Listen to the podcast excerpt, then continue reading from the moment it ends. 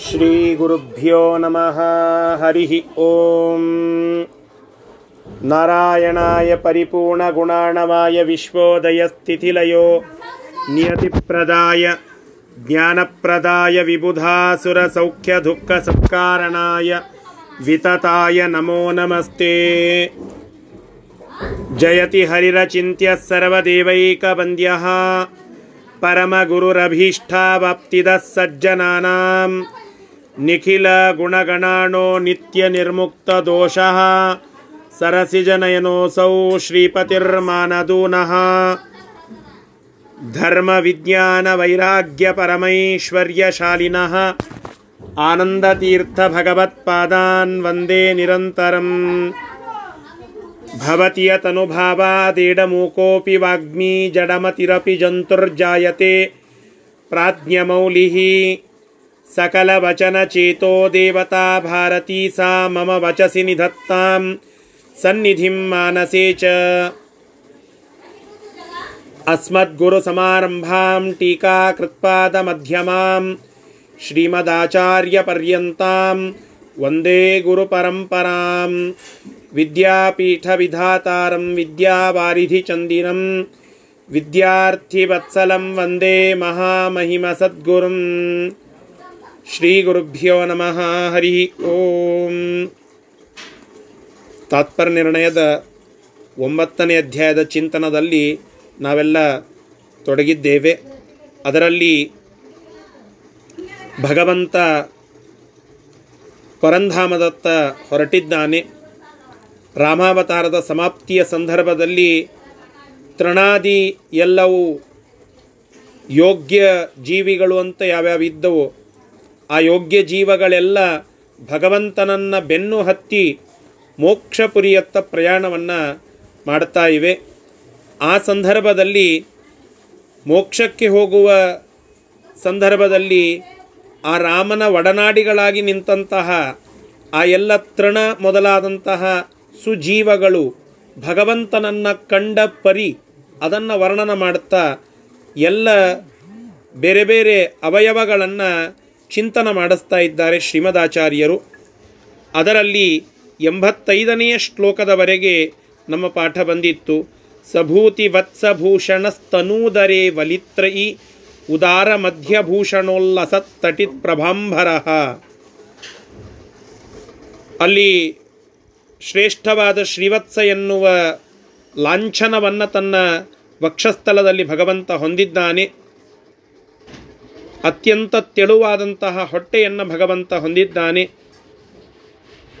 ಪ್ರಭೆಯನ್ನು ಬೀರುವ ಪೀತಾಂಬರವನ್ನು ಧಾರಣ ಮಾಡಿದ್ದಾನೆ ಭಗವಂತ ಎಂಬುದಾಗಿ ವರ್ಣನ ಮಾಡಿದ್ರು. ಅದರ ಮುಂದಿನ ವರ್ಣನೆಯನ್ನು ಎಂಬತ್ತಾರನೆಯ ಶ್ಲೋಕದಲ್ಲಿ ಹೇಳುತ್ತಾ ಇದ್ದಾರೆ. ಅದನ್ನು ಇವತ್ತು ನೋಡಬೇಕು. ಶ್ರೀ ಗುರುಭ್ಯೋ ನಮಃ.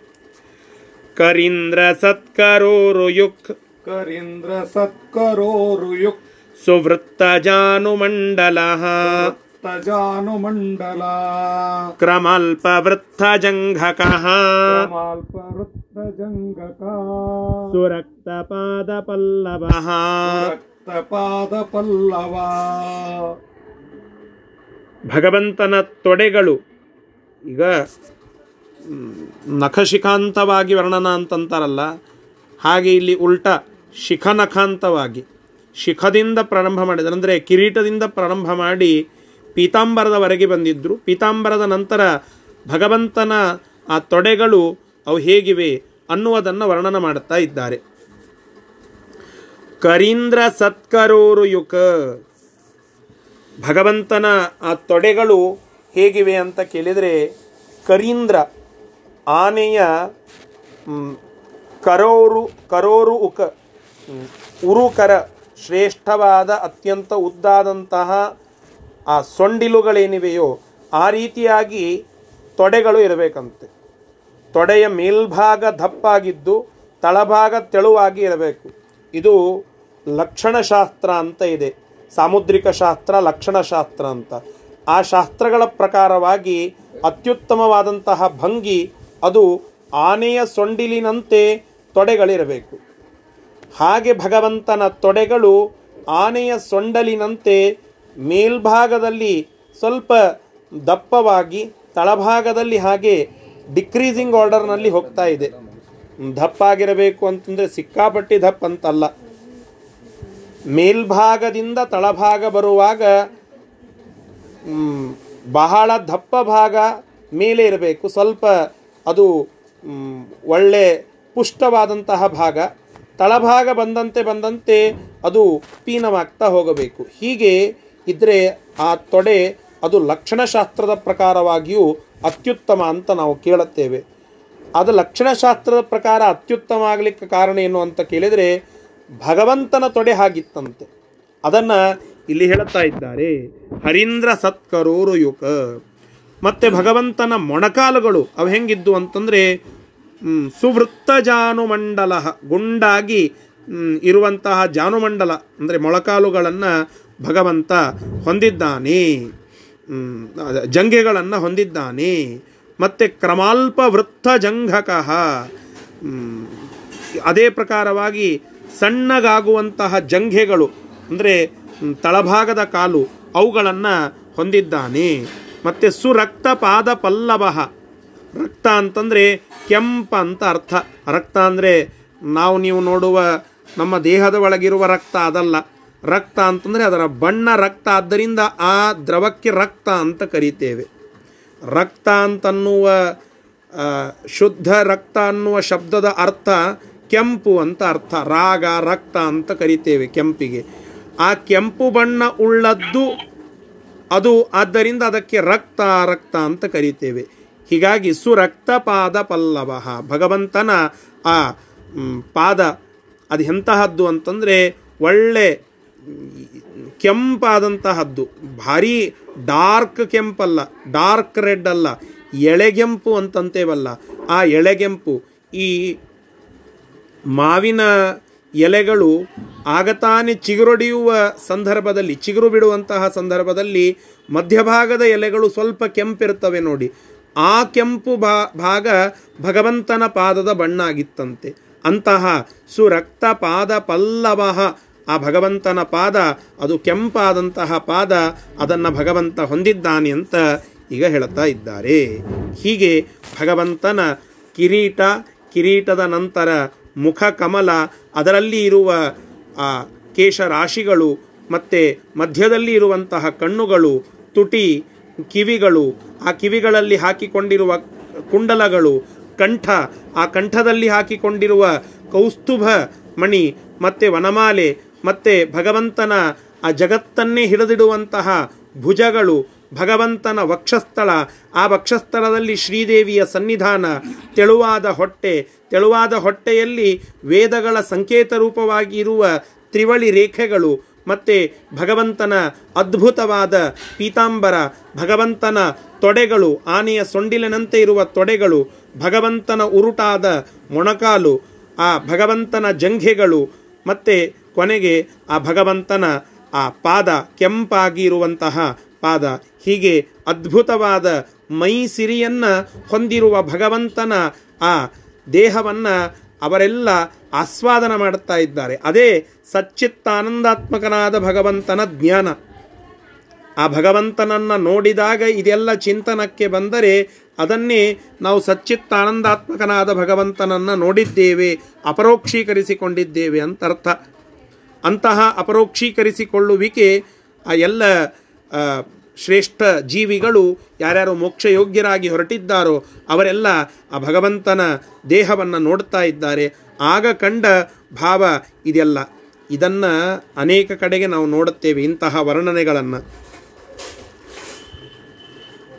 ಭಗವಂತ ಕಪಿಲ ರೂಪದಿಂದ ದೇವಹೂತಿಗೆ ಉಪದೇಶ ಮಾಡುತ್ತಾನೆ ಸಿದ್ಧಪುರದಲ್ಲಿ. ಇವತ್ತು ಅದನ್ನು ನಾವು ಬಿಂದು ಸರೋವರ ಇತ್ಯಾದಿ ಎಲ್ಲ ಕೇಳುತ್ತೇವಲ್ಲ ಮಾತೃಗಯ ಆ ಮಾತೃಗೆಯಾದೊಳಗೆ ಆ ದೇವಹೂತಿ ಆ ಭಗವಂತನ ಕಪಿಲ ರೂಪದಲ್ಲಿ ಭಗವಂತನನ್ನು ಸ್ಮರಣೆ ಮಾಡಿದಾಗ ಕಪಿಲರೂಪಿ ಪರಮಾತ್ಮ ಸಾಂಖ್ಯಯೋಗವನ್ನು ಅವಳಿಗೆ ಉಪದೇಶ ಮಾಡುತ್ತಾನೆ. ನಂತರದಲ್ಲಿ ಭಗವಂತನನ್ನು ಅಪರೋಕ್ಷೀಕರಿಸಿಕೊಂಡ ಆಕೆ ಭಗವಂತನನ್ನು ನೋಡಿದಾಗ ಏನು ಹೇಳುತ್ತಾಳೋ, ಅದೇ ಆ ಭಾಗವತಕಾರರು ವರ್ಣನ ಮಾಡುವ ಭಗವಚ್ಚಿಂತನ ಅಂತ ಇದೆ. ಸಂಚಿಂತಯೇದ್ ಭಗವತಶ್ಚರಣಾರವಿಂದಂ. ವಜ್ರಾಂಕುಶಧ್ವಜ ಸರೋರುಹ ಲಾಂಛನಾಡ್ಯಂ ಉತ್ತುಂಗ ರಕ್ತ ವಿಲಸನ್ನಖ ಚಕ್ರಬಾಲ ಹೀ, ಹೀಗೆ ಭಗವಂತನ ಅಲ್ಲಿ ನಖಶಿಖಾಂತವಾಗಿ ಇದೆ ಪಾದದ ಉಗುರಿನಿಂದ ಪ್ರಾರಂಭ ಮಾಡಿ ಕಿರೀಟದವರೆಗೆ ಎಲ್ಲ ವರ್ಣನೆ ಇದೆ ಇಲ್ಲಿ ಭಗವಂತನ ಕಿರೀಟವನ್ನು ಶುರು ಮಾಡಿ ಪಾದದವರೆಗೆ ಎಲ್ಲ ವರ್ಣನೆ ಬರ್ತಾ ಇದೆ. ಈ ಪ್ರಕಾರವಾಗಿ ಭಗವಂತನ ಆ ಮೈ ಸಿರಿಯನ್ನು ವರ್ಣನ ಮಾಡುತ್ತಾ ಆಚಾರ್ಯರು ಇಲ್ಲಿ ಹೇಳುತ್ತಾ ಇದ್ದಾರೆ. ಇಷ್ಟು ಈ ಶ್ಲೋಕದ ತಾತ್ಪರ್ಯ. ಶಬ್ದಶಃ ಅರ್ಥವನ್ನು ತಿಳಿದುಕೊಳ್ಳಿ. ಕರೀಂದ್ರ ಸತ್ಕರೋರು ಯುಕ, ಕರಿ ಅಂದರೆ ಆನೆಗಳು. ಇಂದ್ರ ಅಂದರೆ ಕರೀಂದ್ರ, ಆನೆಗಳಲ್ಲಿಯೇ ಭಾರಿ ಮದ್ದಾನೆ ಅಂತ ಕರಿತೇವಲ್ಲ, ಹಾಗೆ ಆ ಶ್ರೇಷ್ಠವಾದ ಆನೆ, ಅದರ ಸತ್ಕರೋರುಯುಕ ಶ್ರೇಷ್ಠವಾದ ಸೊಂಡಲಿನಂತಹ ಉರುಯುಕ, ಅಂದ್ರೆ ಊರು ಕರೋರು, ದೀರ್ಘ ಇದೆ ಅಲ್ಲಿ. ಕರ ಪ್ಲಸ್ ಊರು ಊರು ಅಂತಂದರೆ ತೊಡೆ ಅಂತ ಅರ್ಥ. ಉರ್ವಶಿಗೆ, ಉರ್ವಶಿ ಅಂತ ಹೆಸರು ಬರಲಿಕ್ಕೆ ಕಾರಣ ಆ ಭಗವಂತ ನರನಾರಾಯಣ ರೂಪದಿಂದ ಯಾವ ಭಗವಂತ ಬದರಿನಾರಾಯಣ ಸನ್ನಿಹಿತನಾಗಿದ್ದಾನೋ ಅವನ ತೊಡೆಯಿಂದ ಹುಟ್ಟಿದ್ದಾಳೆ ಆದ್ದರಿಂದ ಅವಳಿಗೆ ಉರು, ಅದರಿಂದ ಹುಟ್ಟಿದ್ದಾಳೆ ಆದ್ದರಿಂದ ಊರ್ವಶಿ ಹೀಗಾಗಿ ಊರು ಅಂತಂದರೆ ಅದರ ಅರ್ಥ, ತೊಡೆ ಅಂತ ಅರ್ಥ. ಹಾಗೆ ಭಗ, ಆ ಕರೀಂದ್ರನ ಸತ್ಕರದಂತಿರುವ ಊರು ಇಂದ ಯುಕ್ ಹೊಂದಿರುವ, ಅದರಿಂದ ಕೂಡಿದ. ಸುವೃತ್ತಜಾನು ಮಂಡಲ, ಅತ್ಯಂತ ವೃತ್ತಾಕಾರದಲ್ಲಿ ಇರತಕ್ಕಂತಹ ಮೊಣಕಾಲುಗಳನ್ನು ಹೊಂದಿರುವ ಕ್ರಮಾಲ್ಪ ವೃತ್ತ ಜಂಘಕಃ ಕ್ರಮವಾಗಿ ವೃತ್ತಾಕಾರದಲ್ಲಿ ಸಣ್ಣದಾಗಿ ಇರತಕ್ಕಂತಹ ಆ ಜಂಘೆ ಅದನ್ನು ಹೊಂದಿರತಕ್ಕಂತಹ ಅಥವಾ ಕಾಲಿನ ತಳಭಾಗ ಅಂತ ತಿಳಿದುಕೊಳ್ಳಿ. ಅದನ್ನು ಹೊಂದಿರತಕ್ಕಂತಹ ಸುರಕ್ತ ಪಾದ ಪಲ್ಲವ ಕೆಂಪಾದಂತಹ ಪಾದದ ಆ ಭಾಗವನ್ನು ಹೊಂದಿರುವಂತಹ ಭಗವಂತನ ಆ ಭಾಗವ, ಆ ದೇಹ ಸಿರಿಯನ್ನು ಎಲ್ಲರೂ ಕಣ್ತುಂಬಿಕೊಳ್ತಾ ಇದ್ದಾರೆ ಅಂತ ಈ ಶ್ಲೋಕ ನಮಗೆ ತಿಳಿಸಿಕೊಡ್ತಾ ಇದೆ. ಮುಂದಿನ ಶ್ಲೋಕ.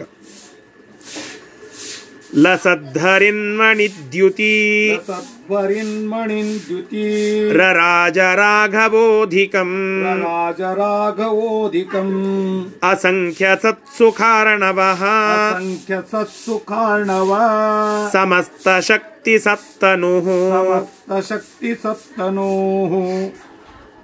ಭಗವಂತನ ಆ ಮೈಕಾಂತಿ ಅದು ಇಂದ್ರನೀಲ ಮಣಿಯಂತೆ ರರಾಜ ರಾರಾಜಿಸುತ್ತಲಿದೆ ಅಧಿಕವಾಗಿ ಭಗವಂತನ ಆ ಮೈಕಾಂತಿ ಅದು ಕಂಗೊಳಿಸ್ತಾ ಇದೆ ಅಂತೆ.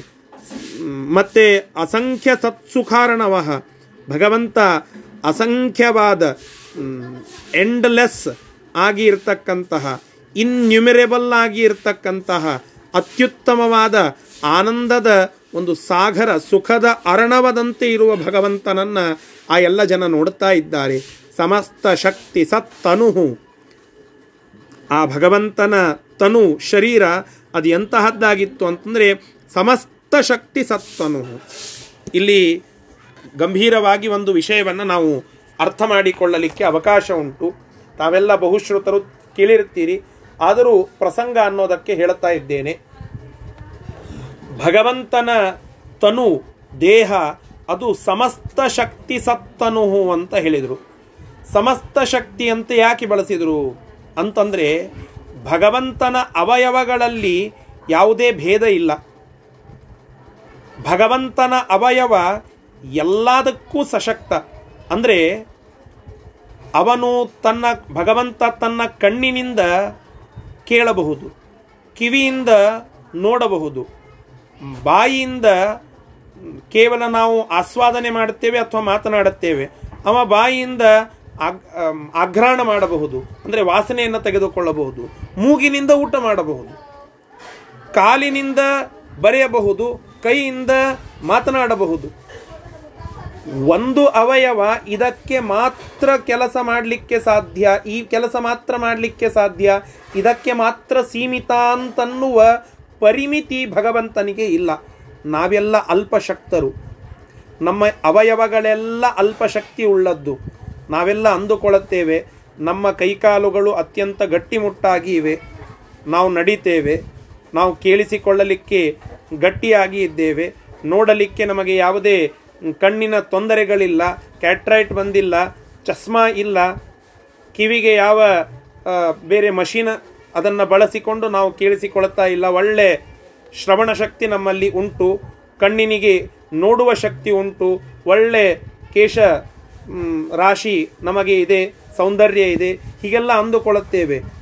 ಇರಬಹುದು. ಆದರೆ ನಾವು ಸಮಸ್ತ ಶಕ್ತಿ ಸತ್ತನೂ ಆಗಲಿಕ್ಕೆ ಸಾಧ್ಯ ಇಲ್ಲ. ಅದು ಭಗವಂತನ ನಿರವಕಾಶವಾಗಿರತಕ್ಕಂಥ ಒಂದು ಗುಣ. ಅಂದರೆ ಮತ್ತೊಬ್ಬರು ಯಾರಿಗೂ ಇಲ್ಲದೆ ಇರುವ ಭಗವಂತನಿಗೆ ಮಾತ್ರ ರಿಸರ್ವ್ ಆಗಿ ಇರುವಂತಹ ಒಂದು ಗುಣ. ಯಾಕೆಂದರೆ ಆ ಶಕ್ತಿ ಭಗವಂತನಿಗೆ ಬಿಟ್ಟು ಮತ್ತಾರಿಗೂ ಇಲ್ಲ. ಅಲ್ಲ, ನಮಗೂ ಇಷ್ಟೆಲ್ಲ ಸೌಂದರ್ಯ ಇದೆ ಅಂತ ಹೇಳುತ್ತೀರಲ್ಲ ಮತ್ತ್ಯಾಕೆ ಭಗವಂತನಿಗೆ ಅಷ್ಟೇ ಅಂತ ಕೇಳಿದರೆ ನಾವು ಕಣ್ಣಿನಿಂದ ನೋಡಲಿಕ್ಕೆ ಸಾಧ್ಯ. ಅದನ್ನು ಬಿಟ್ಟು ಕೇಳಿಸಿಕೊಳ್ಳುವ ಸಾಮರ್ಥ್ಯ ನಮಗಿಲ್ಲ. ನಾವು ನಮ್ಮ ಕಿವಿಗಳಿಂದ ಕೇಳಿಸಿಕೊಳ್ಳಲಿಕ್ಕೆ ಮಾತ್ರ ಸಾಧ್ಯ. ನೋಡುವ ಸಾಮರ್ಥ್ಯ ಇಲ್ಲ. ಆದರೆ ಭಗವಂತನ ಒಂದು ಸಣ್ಣ ಉಗುರಿನ ಮೂಲೆ ಅದು ಎಲ್ಲ ಶಕ್ತಿಯನ್ನು ಹೊಂದಿದೆ. ಅನಂತ ಶಕ್ತಿಯನ್ನು ಹೊಂದಿದೆ. ಭಗವಂತನ ಕಿವಿ ಅನಂತ ಶಕ್ತಿ ಉಳ್ಳದ್ದು. ಭಗವಂತನ ಕಣ್ಣು ಅನಂತ ಶಕ್ತಿ ಉಳ್ಳದ್ದು. ಭಗವಂತನ ಇಡಿಯಾದ ದೇಹ ಎಲ್ಲ ಅವಯವಗಳು ಸಚ್ಚಿತ್ ಆನಂದಾತ್ಮಕವಾಗಿ ಎಲ್ಲ ಅನಂತ ಅನಂತ ಶಕ್ತಿಯನ್ನು ಹೊಂದಿರುವ ಆ ದೇಹ ಸಿರಿ ಭಗವಂತನದ್ದು. ಆದ್ದರಿಂದ ಆಚಾರ್ಯರು ಈ ಎಲ್ಲ ಆಂತರ್ಯವನ್ನು ಗರ್ಭದಲ್ಲಿಟ್ಟು ಶಬ್ದವನ್ನು ಬಳಸ್ತಾರೆ. ಸಮಸ್ತ ಶಕ್ತಿ ಸತ್ತನುಹು ಸತ್ ಅನ್ನುವ ಶಬ್ದ ಬಳಸಿದರು. ಸಮಸ್ತ ಶಕ್ತಿ ಸರಿ. ಸತ್ ಅನ್ನುವ ಶಬ್ದ. ಸತ್ ಅನ್ನುವ ಶಬ್ದದ ಅರ್ಥ ಏನು? ಅದನ್ನ ನಾವಿಲ್ಲಿ ಅರ್ಥ ಮಾಡಿಕೊಳ್ಳಬೇಕು. ನಾನು ಹಿಂದೊಮ್ಮೆ ಹೇಳಿದ್ದೆ. ಆಚಾರ್ಯರು ಮಾಯಾವಾದ ಖಂಡನ ಅನ್ನುವ ಒಂದು ಕೃತಿಯ ಆದಿಯಲ್ಲಿ ಒಂದು ಶ್ಲೋಕ ಬರೀತಾರೆ. ನರಸಿಂಹೋಖಿಲಾಜ್ಞಾನ ಮತಧ್ವಾಂತ ದಿವಾಕರ ಜಯತ್ಯಮಿತ ಸಜ್ಞಾನ ಸುಖಶಕ್ತಿ ಪಯೋನಿಧಿ ಅಂತ ಹೇಳಿ. ಇದಕ್ಕೆ ಟೀಕಾಕೃತ್ಪಾದರು ಅರ್ಥ ಬರೆಯುವಾಗ ಒಂದು ಅರ್ಥವನ್ನು ವಿಶೇಷವಾಗಿ ಹೇಳುತ್ತಾರೆ. ಅಲ್ಲಿ ಜಯತ್ಯಮಿತ ಸಜ್ಞಾನ ಸುಖಶಕ್ತಿ ಪಯೋನಿಧಿ ಸಜ್ಞಾನ ಸಜ್ಞಾನ ಸತ್ ಜ್ಞಾನ ಅಂತ ಹೇಳಿದರು. ಆ ಸಜ್ಞಾನ ಅನ್ನುವ ಶಬ್ದದ ಅರ್ಥ ಏನು ಅಂತ ಕೇಳಿದರೆ ಅದಕ್ಕೆ ಟೀಕಾಕೃತ್ಪಾದರು ಬರೀತಾರೆ, ಅಜ್ಞಾನರಹಿತ. ಸದಾ ಅಜ್ಞಾನರಹಿತ. ಅತಏವ ಸಜ್ಞಾನ. ಭಗವಂತ ಅಜ್ಞಾನ ರಾಹಿತ್ಯವನ್ನು ಉಳ್ಳವನಾಗಿದ್ದಾನೆ. ಅಜ್ಞಾನದ ಲವಲೇಶವು ದೇಶತಃ, ಕಾಲತಃ, ಗುಣತಃ ಇಲ್ಲ ಅವನಿಗೆ. ಆದ್ದರಿಂದ ಅವನು ಸಜ್ಞಾನ. ಸತ್ ಸುಖ ದುಃಖ ಇಲ್ಲದೆ ಇರುವ ಸುಖವನ್ನು. ಆದ್ದರಿಂದ ಸತ್ ಸುಖ. ಸತ್ ಶಕ್ತಿ.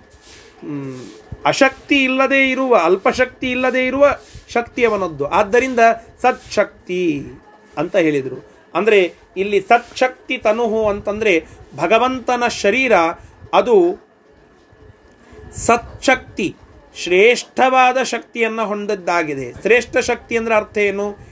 ಯಾವತ್ತಿಗೂ, ಯಾವ ಕಾಲಕ್ಕೂ ಕಡಿಮೆಯಾಗದ ಶಕ್ತಿ, ನಮಗೆ ಯೌವನದಲ್ಲಿ ಭಾರೀ ಶಕ್ತಿ ಇರುತ್ತದೆ. ತುಂಬು ಶಕ್ತಿ ಇರುತ್ತದೆ. ಆದರೆ ವೃದ್ಧಾಪ್ಯ ಬಂದ ಕೂಡಲೇ ಆ ಶಕ್ತಿ ನಮ್ಮಿಂದ ಹೋಗಿಬಿಡುತ್ತದೆ, ನಮಗೆ ಮುಪ್ಪು ಬಂದು ಬಿಡುತ್ತದೆ. ಯೌವನದಲ್ಲಿ ತುಂಬ ಸೌಂದರ್ಯ ಇರುತ್ತದೆ. ಮಧ್ಯಾವಸ್ಥೆಯಲ್ಲಿ ಬಂದಾಗ ಅದು ಕಡಿಮೆ ಆಗ್ತದೆ ವೃದ್ಧಾಪ್ಯ ಬಂದಾಗ ಅದು ಇನ್ನೂ ಸೋತು ಹೋದಂತೆ ಕಾಣಿಸ್ತದೆ. ಹೀಗಾಗಿ ನಮ್ಮ ಶಕ್ತಿ ಅದು ಕಾಲತಃ ಪರಿಮಿತ, ದೇಶತಃ ಪರಿಮಿತ. ನಾವು ಒಂದು, ನಮ್ಮ ಊರಿನಲ್ಲಿ ನಾವಿದ್ದಾಗ ಎಲ್ಲ ಸಮವಾಗಿ ಇರುತ್ತದೆ. ನಾವು ಅದೇ ಯಾವುದೋ ಕಾಶ್ಮೀರಕ್ಕೆ ಹೋದರೆ ಅಲ್ಲಿಯ ಥಂಡಿಗೆ ನಮ್ಮ ಮುಖ ಎಲ್ಲ ಹೋಗಿಬಿಡುತ್ತದೆ. ನಮ್ಮ ಶಕ್ತಿಯೆಲ್ಲ ಕುಂದಿಬಿಡುತ್ತದೆ. ಅಲ್ಲಿಯ ಆ ಥಂಡಿ ಅಥವಾ ಆ ತಂಪಿನ ವಾತಾವರಣಕ್ಕೆ ಆ ತುಷಾರದ ಮಳೆಗೆ ನಾವೆಲ್ಲ ಸೋತು ಹೋಗಿಬಿಡುತ್ತೇವೆ. ಅದೇ ಚೆನ್ನೈ ಭಾಗಕ್ಕೆ ತಳಗಡೆ ಹೋದರೆ ಅಲ್ಲಿಯ ಬಿಸಿಲಿಗೆ ಒದ್ದಾಡಿ ಬಿಡುತ್ತೇವೆ. ನಮ್ಮ ಶಕ್ತಿ ದೇಶತಃ ಲಿಮಿಟ್ ಹೊಂದಿದೆ. ದೇಶತಃ ಸೀಮಿತವಾಗಿದೆ. ಆದರೆ ಭಗವಂತನ ಶಕ್ತಿ ದೇಶತಃ ಕಾಲತಃ ಯಾವ ಲವಲೇಶದಲ್ಲಿಯೂ ಕೂಡ ಅದು ಅಲ್ಪ ಶಕ್ತಿ ಶಕ್ತಿಯನ್ನು ಹೊಂದೋದಿಲ್ಲ. ಆದ್ದರಿಂದ ಆಚಾರ್ಯರು ಈ ಸಂದೇಶವನ್ನು ತಿಳಿಸ್ಲಿಕ್ಕಾಗಿ ಸಮಸ್ತ ಶಕ್ತಿ ಸತ್ತನು ಸತ್ತು ತನು ಸತ್ ಅಂತಂದರೆ ಅತ್ಯಂತ ಶ್ರೇಷ್ಠವಾದ ಶಕ್ತಿಯನ್ನು ಉಳ್ಳ ತನು. ಅದು ನಮ್ಮ ಭಗವಂತನದ್ದು ಅಂತ ಈ ಪ್ರಕಾರವಾಗಿ ಇಲ್ಲಿ ಹೇಳ್ತಾ ಇದ್ದಾರೆ. ಇಷ್ಟು ಈ ಶ್ಲೋಕದ ಒಂದು ತಾತ್ಪರ್ಯ. ಇದರ ಶಬ್ದಶಃ ಅರ್ಥ. ಹರಿನ್ಮಣಿದ್ಯುತಿ ಲಸತ. ಲಸತ ಹೊಳೆಯುವಂತಹ ಹರಿನ್ಮಣಿದ್ಯುತಿ ಇಂದ್ರನೀಲ ಮಣಿಯಂತಹ ಆ ದ್ಯುತಿ ದ್ಯುತಿ ಅಂದರೆ ಕಾಂತಿ ಅಂತ ಅರ್ಥ. ಅಂತಹ ಕಾಂತಿಯನ್ನು ಹೊಂದಿರುವ ಭಗವಂತ. ರರಾಜ, ರಾಘವ ರಾಮನು ಅಧಿಕಂ ಅತ್ಯಂತ ಶ್ರೇಷ್ಠವಾಗಿ ರರಾಜ, ಅವನು ರಾರಾಜಿಸಿದ ಅಲ್ಲಿ ಅಂತ ತಾತ್ಪರ್ಯ. ಮುಂದೆ, ಅಸಂಖ್ಯ ಸತ್ಸುಕಾರಣವ ಅವ ಎಂಥವ? ಅವನ ಶರೀರ ಸಾಮರ್ಥ್ಯ ಎಂತಹದ್ದು ಅಂದರೆ ಅಸಂಖ್ಯವಾದ, ಸತ್ ಶ್ರೇಷ್ಠವಾದ, ಸುಖ, ಸುಖವೇ ಮೊದಲಾದ ಗುಣಗಳ ಅರಣವಹ. ಸಮುದ್ರದಂತೆ ಇದೆ ಭಗವಂತನ ಆ ಶರೀರ. ಸಮಸ್ತ ಶಕ್ತಿ ಸತ್ತನು ಸಮಸ್ತವಾದ ಶಕ್ತಿಯನ್ನು ಉಳ್ಳ, ಸತ್ ಶ್ರೇಷ್ಠವಾದ, ದುಃಖರಹಿತವಾದ, ಅಧಿಕವಾಗಿ ಶೋಭಿಸುವ ತನುಹು ಶರೀರವನ್ನ ಹೊಂದಿದವನಾಗಿ ಭಗವಂತ ರರಾಜ ರಾರಾಜಿಸಿದ ಅಲ್ಲಿ ಅಂತ ಹೇಳುತ್ತಾ ಇದ್ದಾರೆ. ಮುಂದಿನ ಶ್ಲೋಕ. ಜ್ಞಾನಂ ನೇತ್ರಾಬ್ಜಯುಗ್ಮಾನ್. ಜ್ಞಾನಂ ನೇತ್ರಾಬ್ಜಯುಗ್ಮಾನ್. ಮುಖವರ ಕಮಲಾತ್ ಮುಖವರ ಕಮಲಾತ್ ಸರ್ವ ವೇದಾರ್ಥ ಸಾರಾನ್ ಸರ್ವ ವೇದಾರ್ಥ ಬ್ರಹ್ಮಾಂಡ ಬಾಹ್ಯಾಂ ತನ್ವಾ ಬ್ರಹ್ಮಾಂಡ ಬಾಹ್ಯ ತರಮಧಿಕ ರುಚಾ ಭಾಸಯನ್ ಭಾಸುರಾಸ್ಯ ಪರಮರಧಿಕರುಚ ಭಾಸಯನ್ ಭಾಸುರಾಶ್ಚ ಸರ್ವಾಭೀಷ್ಟಾಭಯೇ ಚ भये च स्वकरवरयुगे स्वकरवरयुगे नार्तिनामा दधानः नार्तिनामादधानः प्रायाद्देवाधिदेवः प्रायाद्देवाधिदेवः स्वपदमभिमुखश्चोत्थराशां विशोकाम् स्वपदमभिमुखश्चोत्तराम् ಶಾಂ ವಿಶೋಕಾಂ ಭಗವಂತನ ಆ ಕಣ್ಣುಗಳು ಜ್ಞಾನವನ್ನು ಕೊಡ್ತಾ ಇವೆ ಅಂತೆ. ಜ್ಞಾನಂ ನೇತ್ರಾಬ್ಜ ಯುಗ್ಮಾನ್ ಮುಖವರ ಕಮಲಾತ್. ಆ ಅಬ್ಜದಂತೆ, ಕಮಲದಂತೆ ಇರುವ ಆ ಭಗವಂತನ ಎರಡು ಕಣ್ಣುಗಳಿಂದ ಜ್ಞಾನವನ್ನು ಕೊಡ್ತಾ ಮುಖವರ ಕಮಲಾತ್ ಮುಖ ಎನ್ನುವ ಕಮಲದಿಂದ ಸರ್ವ ವೇದಾರ್ಥ ಸಾರಾನ್ ಸರ್ವ ವೇದಗಳ ಸಾರವನ್ನು ತಿಳಿಸುತ್ತಾ, ಅದನ್ನು ಕೊಡುತ್ತಾ ಅತ್ಯಂತ ಶ್ರೇಷ್ಠವಾದ ಕಾಂತಿಯುಳ್ಳ ಆ ಭಗವಂತನ ಶರೀರ. ಆ ಶರೀರದಿಂದ ಬ್ರಹ್ಮಾಂಡದ ಬಾಹ್ಯಾಂತರಂ ಅಧಿಕ ರುಚ. ಬಾಹ್ಯ ಅಂತರ. ಬಾಹ್ಯ ಅಂದರೆ ಹೊರಗೆ, ಅಂತರ ಅಂದರೆ ಒಳಗೆ. ಭಗವಂತನ ಆ ಶರೀರದಿಂದ ಬ್ರಹ್ಮಾಂಡದ ಹೊರಗೆ, ಬ್ರಹ್ಮಾಂಡದ ಒಳಗೆ ಎಲ್ಲ ಕಡೆಗೆ ಬೆಳಕು ಚೆಲ್ತಾ ಇದೆ ಅಂತೆ ಮತ್ತು ಚಂದ್ರ ಭಗವಂತನ ಮುಖಾದಿಂದ್ರಶ್ಚಾಗ್ನಿಶ್ಚ ಪ್ರಾಣಾದ್ವಾಯುರಜಾಯತ ಅಗ್ನಿ ಭಗವಂತನ ಮುಖದಿಂದ ಹುಟ್ಟಿದ ಅಂತ ನಾವು ಕೇಳುತ್ತೇವೆ. ಆ ಅಗ್ನಿ ಜ್ವಲನ, ತೇಜಸ್ಸಿಗೆ ಒಂದು ದ್ಯೋತಕ. ಅಗ್ನಿಯಿಂದ ನಮಗೆ ಬೆಳಕು ಸಿಗ್ತದೆ, ವಿದ್ಯುತ್ತು. ಅಂದರೆ ಆ ತೇಜಸ್ಸಿನಿಂದ ಎಲ್ಲ ಕಡೆಗೆ ಬೆಳಕು ಹರಿದಾಡುತ್ತದೆ. ಆ ಬೆಳಕು ಹುಟ್ಟಿದ್ದು ಭಗವಂತನ ಮುಖದಿಂದ. ಆ ಭಗವಂತನ ಮುಖ ಬೆಳಕಿಗೆ ಶ್ರೋತಸ್ಸು. ಆದ್ದರಿಂದ ಇಲ್ಲಿ ಹೇಳುತ್ತಾ ಇದ್ದಾರೆ, ಆ ಭಗವಂತನ ಮುಖ ಕಮಲದಿಂದ, ಅರ್ಥಾತ್ ಅವನ ಇಡಿಯಾದ ಶರೀರ ಕಮಲದಿಂದ, ಬ್ರಹ್ಮಾಂಡದ ಹೊರಗೆ, ಬ್ರಹ್ಮಾಂಡದ ಒಳಗೆ, ಎಲ್ಲ ಕಡೆಗೆ ಆ ಅಗ್ನಿ ಭಗವಂತನ ಆಜ್ಞಾನುಸಾರವಾಗಿ ತೇಜಸ್ಸನ್ನು ಬೀರ್ತಾ ಇದ್ದಾನೆ. ಅಥವಾ ಭಗವಂತನೇ ಆ ತೇಜಸ್ಸನ್ನು ಕೊಡ್ತಾ ಇದ್ದಾನೆ ಅಗ್ನಿಗೆ. ಅಗ್ನಿಗೂ ತೇಜಸ್ಸು ಕೊಡುವ ಸಾಮರ್ಥ್ಯ ಭಗವಂತನದ್ದು ಅಂತ ತಾತ್ಪರ್ಯವನ್ನು ಇಲ್ಲಿ ನಮಗೆ ತಿಳಿಸಿಕೊಡ್ತಾ ಇದ್ದಾರೆ. ಹೀಗೆ ಬೆಳಗುತ್ತಾ ಆ ಎರಡು ಕೈಗಳನ್ನು ಉಳ್ಳಂಥವನಾಗಿ ಭಗವಂತ ಶೋಭಿಸುತ್ತಲಿದ್ದಾನೆ. ಯಾರು ಆ ಎರಡೂ ಕೈಗಳಿಂದ ಭಗವಂತ ಏನು ಮಾಡ್ತಾ ಇದ್ದಾನೆ ಅಂತಂದರೆ, ಯಾವ ಜನ ಸ್ವಕರವರ ಯುಗೇನ ಅರ್ಥಿತಾನಾಂ ದಧಾನ. ನಾಮಾದದ ಆದದಾನಃ ಅಂದರೆ ಯಾರು ಅಭೀಷ್ಟಗಳನ್ನು ಬೇಡಿಕೊಂಡು ಕೈ ಚಾಚುತ್ತಾರೋ, ಭಗವಂತನ ಎದುರಿಗೆ ನಾವು ಕೈ ಚಾಚಬೇಕು. ಯಾರೋ ಕಾಚಿ ಕೂಚಿ ಮಂದಿ ಎದುರಿಗೆ ಕೈ ಚಾಚೋದಲ್ಲ. ಕೈ ಚಾಚಬೇಕು, ನಮ್ಮನ್ನು ಬೆಳೆಸುವ, ಪಾಲಿಸುವ, ಸೃಷ್ಟಿಸುವ, ನಮ್ಮನ್ನು ಲಯಗೊಳಿಸುವ ಆ ಭಗವಂತನ ಎದುರಿಗೆ ಮಾತ್ರ. ಅಯಾಚಿತ ವ್ರತ ಅಂತ ಒಂದು ಇದೆ. ಉಳಿದ ಯಾರಿಗೂ ಯಾಚನೆ ಮಾಡತಕ್ಕದ್ದಲ್ಲ. ಮತ್ತು ಭಗವಂತನಿಗೆ ಹೇಗೆ ಯಾಚನೆ ಮಾಡಬೇಕು? ಅವನೊಬ್ಬನಿಗೆ ಎಕ್ಸೆಪ್ಷನ್ ಭಗವಂತನ ಎದುರಿಗೆ ಯಾಚನೆ ಮಾಡಬೇಕು. ಅದು ಶೋಭೆ. ಉಳದಂಥವರ ಎದುರಿಗೆ ಯಾಚನೆ ಮಾಡಬಾರದು. ಅದು ನಮಗೆ ಶೋಭೆ ತರದು.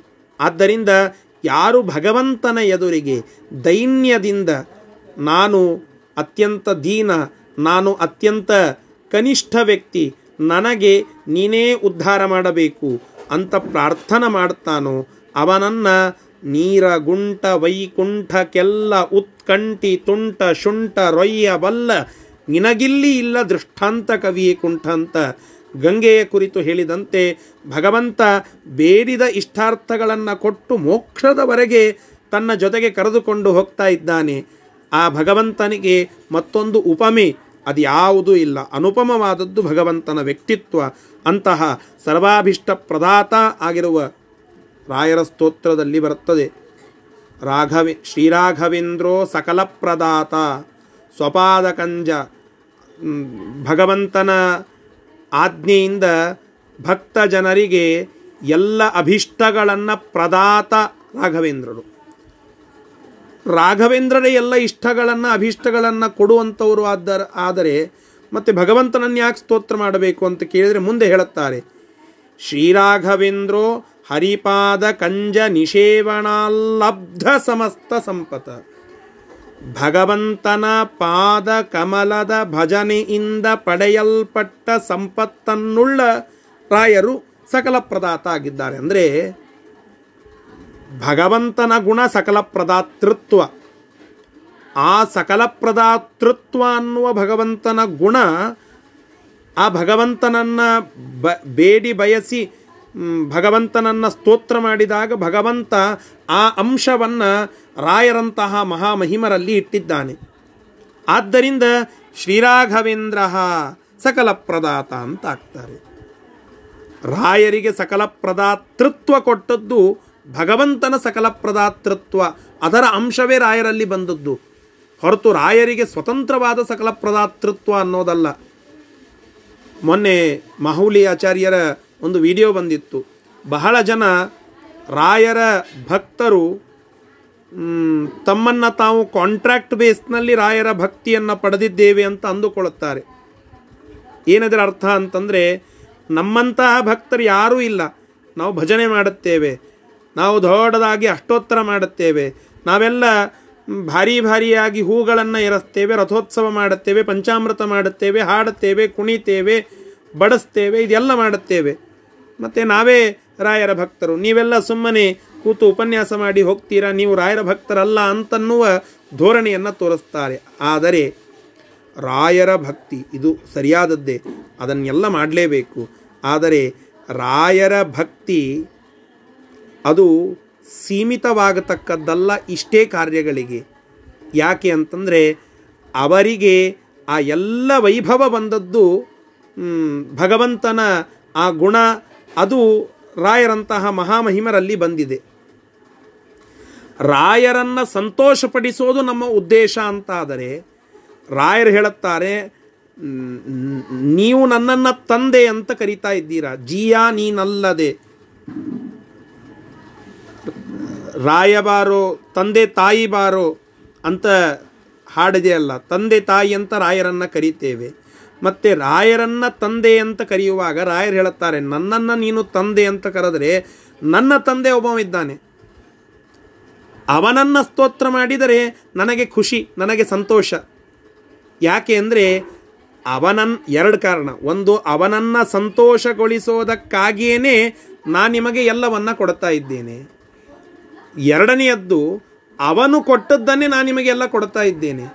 ಹೀಗಾಗಿ ಸಕಲ ಪ್ರದಾತ ಅನ್ನುವ ಶಬ್ದದ ಅರ್ಥವನ್ನು ರಾಯರಿಗೆ ಸಮನ್ವಯ ಮಾಡುವಾಗ ನಾವು ಚಿಂತನೆ ಮಾಡತಕ್ಕದ್ದು ಏನು ಅಂತಂದರೆ, ನಾವು ರಾಯರ ಅನುಗ್ರಹವನ್ನು ಪಡೆದು ರಾಯರಿಗೆ ಭಗವಂತ ಕೊಟ್ಟಿರುವ ಆ ಐಶ್ವರ್ಯವನ್ನು ರಾಯರು ನಮ್ಮ ಮೇಲೆ ಕರುಣೆಯನ್ನು ತೋರಿಸಿ ಕೊಡಲಿ. ಇದೇ ಚಿಂತನ ಇರಬೇಕು. ಯಾಕೆ ಹೇಳಲಿಕ್ಕೆ ಬಂದೆ ಅಂದರೆ, ಸರ್ವಾಭಿಷ್ಟಾಭ ಏಚ, ಸ್ವಕರ ಯುಗ ಯುಗೇನ ಅರ್ಥಿತ ನಾಮಾದಧಾನ. ಅಂದರೆ, ಯುಗೇನಾರ್ಥಿತ, ಯುಗೇನಾರ್ಥಿ ನಾಮಾದಧಾನ, ಅರ್ಥಿನಾಂ ಆದಧಾನ. ಪೂಜ್ಯಾಯ ರಾಘವೇಂದ್ರಾಯ ಸತ್ಯಧರ್ಮರತಾಯ ಚ ಭಜತಾಂ ಕಲ್ಪವೃಕ್ಷಾಯ, ನಮತಾಂ ಕಾಮಧೇನವೇ. ಆ ಕಲ್ಪವೃಕ್ಷತ್ವ ಕಾಮಧೇನುತ್ವ ಬಂದದ್ದು ಹೇಗೆ? ಹರಿಪಾದ ಕಂಜ ನಿಷೇವಣಾಲಬ್ಧ ಸಮಸ್ತ ಸಂಪತ್ ಅದರಿಂದ ಬಂದದ್ದು.